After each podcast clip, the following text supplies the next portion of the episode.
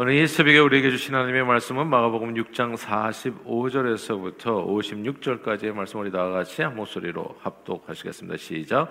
예수께서 즉시 제자들을 재촉하사 자기가 무리를 보내는 동안에 배 타고 앞서 건너편 벳세다로 가게 하시고 무리를 작별하신 후에 기도하러 산으로 가시니라. 저물매 배는 바닷 가운데 있고 예수께서는 홀로 무태에 계시다가 바람이 거스름으로 제자들이 힘겹게 노젓는 것을 보시고 밤 사경쯤에 바다 위로 걸어서 그들에게 오사 지나가려고 하심에 제자들이 그가 바다 위로 걸어오심을 보고 유령인가 하여 소리지르니 그들이 다 예수를 보고 놀람이라. 이에 예수께서 곧 그들에게 말씀하여 이르시되 안심하라, 내니 두려워하지 말라 하시고 배에 올라 그들에게 가시니 바람이 그치는지라 제자들이 마음에 심히 놀라니 이는 그들이 그 떡 떼시던 일을 깨닫지 못하고 도리어 그 마음이 둔하여졌음이로라. 건너가 게네사렛 땅에 이르러 대고 배에서 내리니 사람들이 곧 예수신 줄 알고 그 온 지방으로 달려 돌아다니며 예수께서 어디 계시다는 말을 듣는 대로 병든 자를 침상째로 메고 나오니 아무데나 예수께서 들어가시는 지방이나 도시나 마을에서 병자를 시장에 두고 예수께 그의 옷가에라도 손을 대게 하시기를 간구하니 손을 대는 자는 다 성함을 얻으니라. 아멘.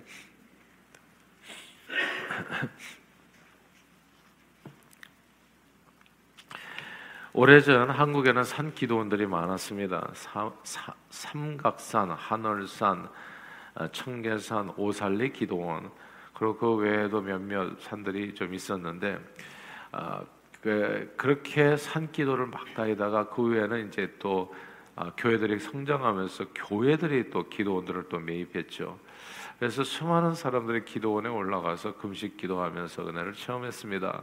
사람들은 바쁜 일상 가운데서도 바쁜 일상 속에서 신앙생활을 하면서 이게 주일날 이렇게 예배드리고 혹은 또 주중예배, 또 수요일날, 또 주일날도 밤예배가 있었죠. 항상. 그래서 저 오후 6시에 그래서 주일날은 그냥 아침부터 저녁까지 사실 교회에 이렇게 전폭적으로 드리면서 이렇게 신앙생활을 했었거든요. 그런데 그렇게 주일날 와서 예배를 드리고 뭐 주중 예배를 드려도 이게 채울 수 없는 삶의 문제들이 이제 있는 경우가 생기잖아요. 그랬을 때는 그 문제를 그냥 가지고 고통하면서 사는 것이 아니라 이제 그 문제를 가지고 하나님 앞에 나아갔던 거죠. 그래서 마치 한나가 엘리 제사장의 그 기도처를 찾았던 것처럼 새벽 기도도 있고 밤 철야 기도도 있었는데도 불구하고 그냥 전폭적으로, 그러니까 이 세상과 자기를 단절해서, 그냥 완전히 단절해서 기도원에 들어가 버리는, 뭐 수도원 들어가듯이.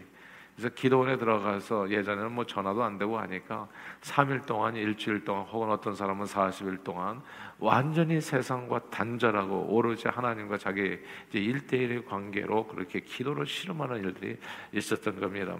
또 기도원에서는 대부분이 이제 금식 기도 많이 했었어요. 그래서 3일씩, 일주일씩, 그리고 심한 문제 어떤 분들은 뭐 40일씩, 이제 또 이렇게 금식하면 또 보식하는 방법들이 있어가지고 그러니까 갑자기 음식하고 된 음식을 먹으면 큰 탈이 날 수가 있거든요. 그래서 그렇게 하면서 이제 기도하고 하나님을 만나고 또 금식하고 이제 주님 앞에 그렇게 매달렸던 때가 있었던 겁니다. 근데 이렇게 기도원에 올라가가지고 완전히 세상과 단절하고 기도하고 내려올 때는 정말 사람이 사뭇 달라지는 거거든요. 저 지금도 기억하는데 저희 어머니가 어느 날 사라졌어요. 어렸을 때 제가 초등학교 2학년 때인가 1학년 때인가. 근데 알고 보니까 굉장히 나중에 얘기를 듣고 보니까 병이 있었고 몹쓸 병이 있었고 그리고 살 소망이 다 끊어졌었었고 그런데 그러니까 아마 이제 이 둘 중에 하나죠. 생을 끝내든지 아니면 이렇게 어떻게 다시 살 의욕을 갖든지. 근데 기도원에 가기 전엔 굉장히 초췌하고 힘든 모습이셨는데 아니 그냥 갔다 오시고 나서 완전히 달라지셨더라고요. 그리고 나중에 간증을 들어보니까 그 기도원에서 하나님은 깊은 은혜를 체험하시고 기도하는 가운데 그리고 새로운 살 소망으로 그 후로부터 이제 또 다른 삶들이 우리 삶에 이루어졌던 것을 제가 기억합니다. 기도원에 올라가서 집중 기도하는 것이 이렇게 신앙생활에 정말 도움이 되었기 때문에 교회 행사를, 특히 남녀 선교 1년 행사에 꼭 기도원에 올라가서 막 금식 기도하는 내용들이 있었어요. 3일을 못한다면 하루라도. 그래서 남녀 선교회 뭐 임원들 회장들 해가지고 다 기도원에 올라가가지고 그냥 맨 처음에 맡겨주신 이 직분에 대해서 정말 하나님 잘 감당할 수 있게 해주십시오. 금식하고 기도하고 그렇게 매달려서, 그래서 한국에 오늘날 같은 부흥이 있었던 것은 저절로 된 것은 아닙니다. 누군가 보이지 않은 곳에서 하나님 앞에 매달려 기도한 그 결과로 하나님께서 주신 축복이 아닐까 싶습니다. 그냥 각 교회마다 엄청난 은혜를 부어주셨죠. 기도하면 역사는 일어나거든요. 구하라 그러면 얻을 것이요, 찾으라 찾을 것이요, 문을 두드리라 열릴 것이라고 하나님의 말씀 그대로 이루어져요. 그래서 기도했던 모든 교회가 하나님의 놀라운 능력과 은혜를, 축복을 체험하고 그리고 놀라운 부흥을 경험하게 되었던 겁니다. 많은 기적과 이적들이 경험되었고 교회는 불붙듯이 부흥했었습니다. 학교 다니던 어린 시절에요, 학생들의 실력이 서로 다르게 자라는 이유가 있어요. 눈에 보이는 학교 생활은 다 똑같아요. 선생님한테 똑같은 말 듣고, 예를 들어서 9 to 5로 똑같이 학교 공부는 똑같이 있어요. 같은 교실에 앉아 있고 똑같은 선생님한테 똑같은 내용으로. 그런데 집에만 갔다 오면 서로 간에 성적 차이가 나는 거예요. 서로 눈에 보이는 시간이 아니라 서로 보이지 않는 곳에서의 각자의 노력이 중요했기 때문이죠. 학교에서 배운 내용을 복습하고 그 다음 할 내용을 예습한 후에 학교 공부를 하는 아이들과, 그저 학교에서만 달랑 선생님만 배우고 아무것도 하지 않는 아이들과는 크게 차이가 나는 겁니다. 사람의 실력은 사람의 눈에 보이지 않을 때 혼자 무엇을 하느냐에 달려 있습니다. 특히 여름이나 겨울방학이 지나고 나면 아이들이 서로 큰 차이가 났어요. 제가 지금도 기억하는데, 중학교 때 이 아이가 공부를 그렇게 썩 잘하지 못했는데 그냥 방학에 무슨 일이 있었는데 방학 갔다 오더니 어려운 인수분해 문제도 다 풀고 그러는 거예요. 그러니까 그 방학간에 누구한테 이제 과외를 받으신 건데, 근데 공부를 한 거죠. 과외를 받았는지 안 받았는지 그거보다 더 중요한 게 공부를 한 거예요. 그러니까 갔다 오고 나서 크게 달라지더라고요. 열심히 밀린 공부를 하고 다음 학기를 준비하는 학생들은 그렇지 않은 학생과 비교해서 실력 차이가 크게 벌어졌습니다.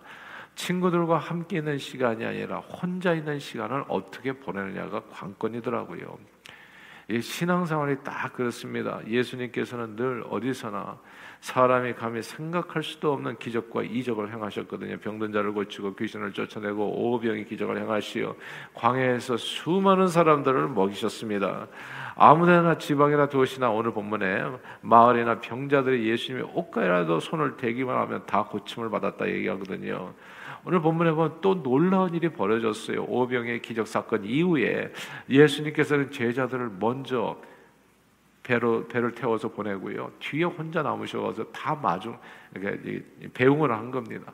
그 앉아 있었던 오병의 사건 이후에 앉아 있었던 사람들을 다, 그러니까 예수님같이 피곤한 사람이 없을 거예요. 제자들도 물론 예수님 따라다니라고 피곤했겠지만 예수님도 처음부터 끝까지 예수님의 리더십은 first come last out, 그러니까 제일 먼저 일을 시작하시고 그리고 제일 나중까지, 마지막까지. 이게 이제 리더십의 핵심적인 포인트 중에 하나인데, 그러니까 마지막 순간까지 뒤에 남으셔가지고 다 배웅하고 제자들은 쉬게 하시고, 이게 이제 예수님의 모습이었어요. 그런데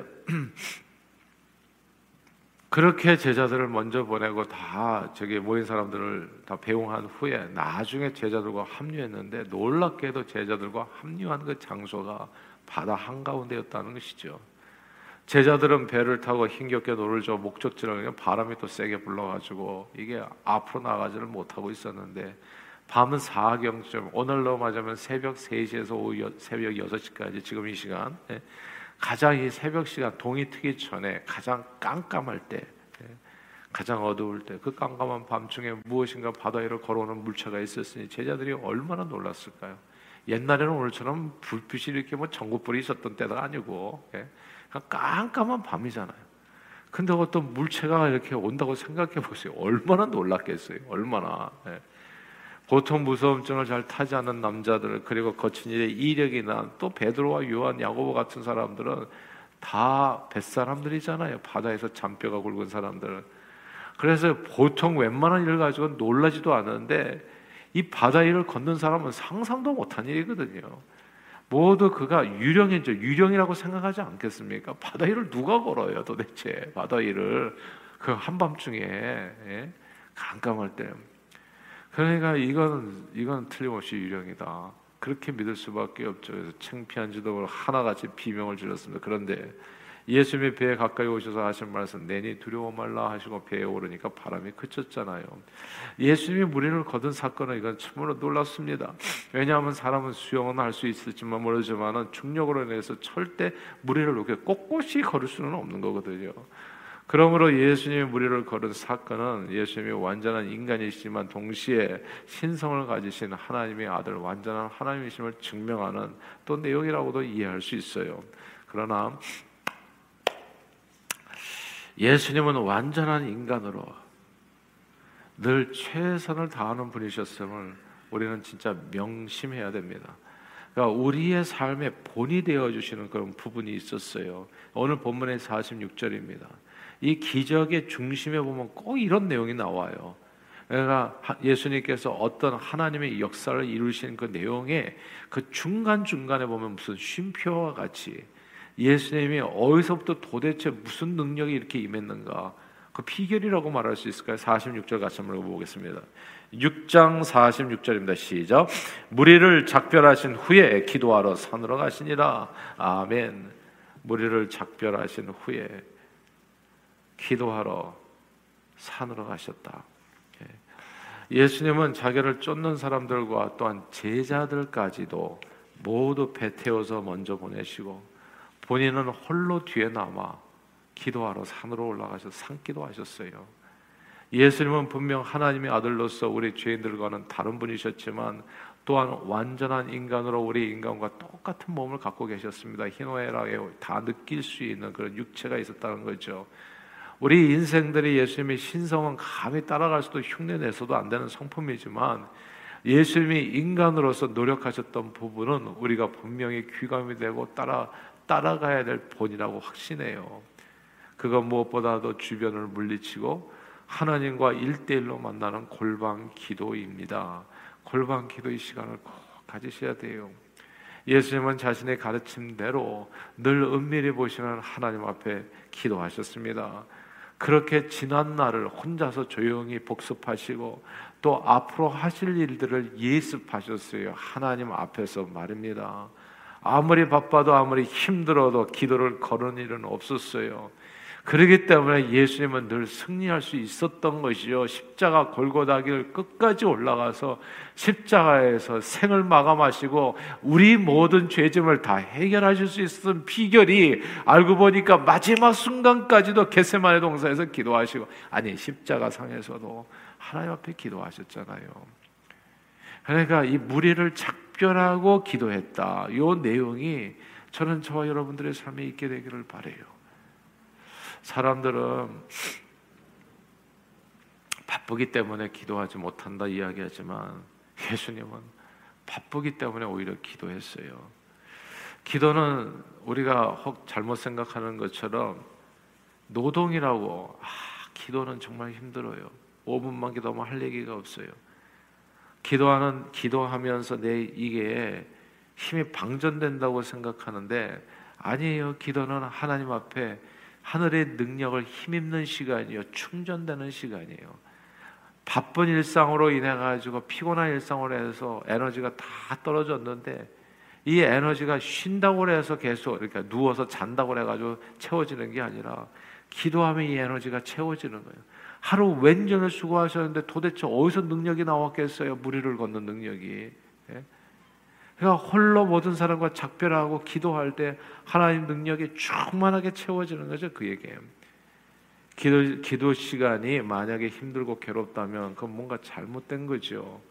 기도 시간은 생명과 능력이 근원이 되시는 하나님을 만나는 시간이요, 영육 간의 지친 몸과 마음이 하나님의 충만한 기운으로 다시금 소생하는 시간입니다. 그래서 이 새벽에 오실 때 항상 그런 느낌을 가지고 오세요. 내가 지금 나가면 나는 충전되어진다. 그리고 이 우리 교회 보면 주중에도 와서 기도하시는 분들이 있어요.